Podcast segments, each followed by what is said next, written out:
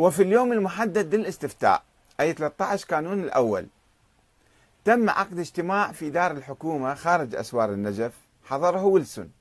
اجى نفسه حتى يشوف رأي أه- أهالي النجف. ومجموعة من الزعماء والعلماء فطرح عليهم السؤال التالي هل ترغبون في بقاء في حكم بريطانيا؟ أم تريدون حكومة وطنية عربية؟ عرفونا رأيكم النهائي. هكذا قال ويلسون لقادة النجف وزعماء النجف. فاختلف الحاضرون. بعضهم قالوا نعم نريد حكومة بريطانية وبعضهم قالوا لا نريد الاستقلال. وقال عبد الواحد الحاج سكر هذا معروف زعيم عشيرة كبيرة والشبيبي أيضا كان هناك محمد رضا الشبيبي فقالوا بل نريد حكومة عربية وطنية. بصراحة في في وجهه كان يمكن يتوقع أنه راح آه، هذول الناس كلهم يقولون خلينا نقبل بالحكومة البريطانية مثل الهند يعني. ولما فوجئ بالجواب طلب من الحاضرين أن يرسلوا جوابهم إليه بواسطة الميجر نوربري. قال بعدين أنتم ترك الاجتماع وقال بعدين جاوبوني جوابكم النهائي.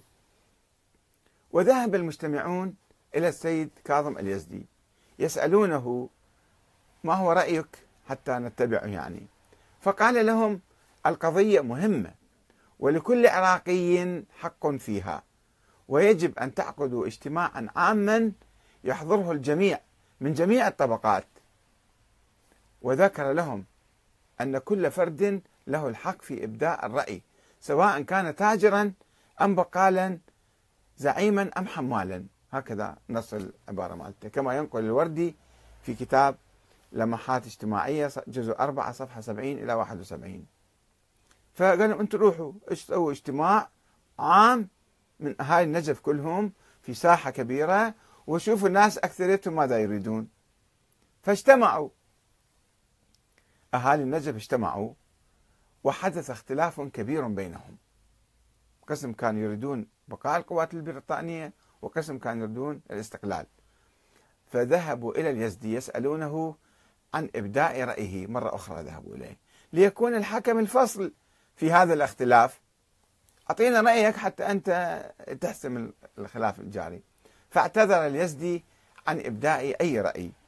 وقال أنا رجل لا أعرف بالسياسة بل أعرف هذا حلال وهذا حرام كما ينقلون عنه. وبعد الإلحاح عليه قال لهم اختاروا ما فيه صلاح المسلمين. أيضا يعني جواب عام. أنتم تشوفون صلاح المسلمين ما هو اختاروا ولم آه، يعني آه، ينص على حل معين. وكان يمكن طبعا يقول أنه اختاروا الاستقلال ولكنه لم يقل هذا الكلام. وهذا طبعا يعلق عليه الوردي آه، يقول يبدو أن موقف اليزدي هذا أيد موقف الموالين للحكومة البريطانية. وقد تمكن السيد هادي النقيب من تنظيم مضبطة تحمل 21 توقيعا من وجهاء النجف وتجارها بالإضافة إلى توقيعه يطلبون فيها الحكم البريطاني المباشر.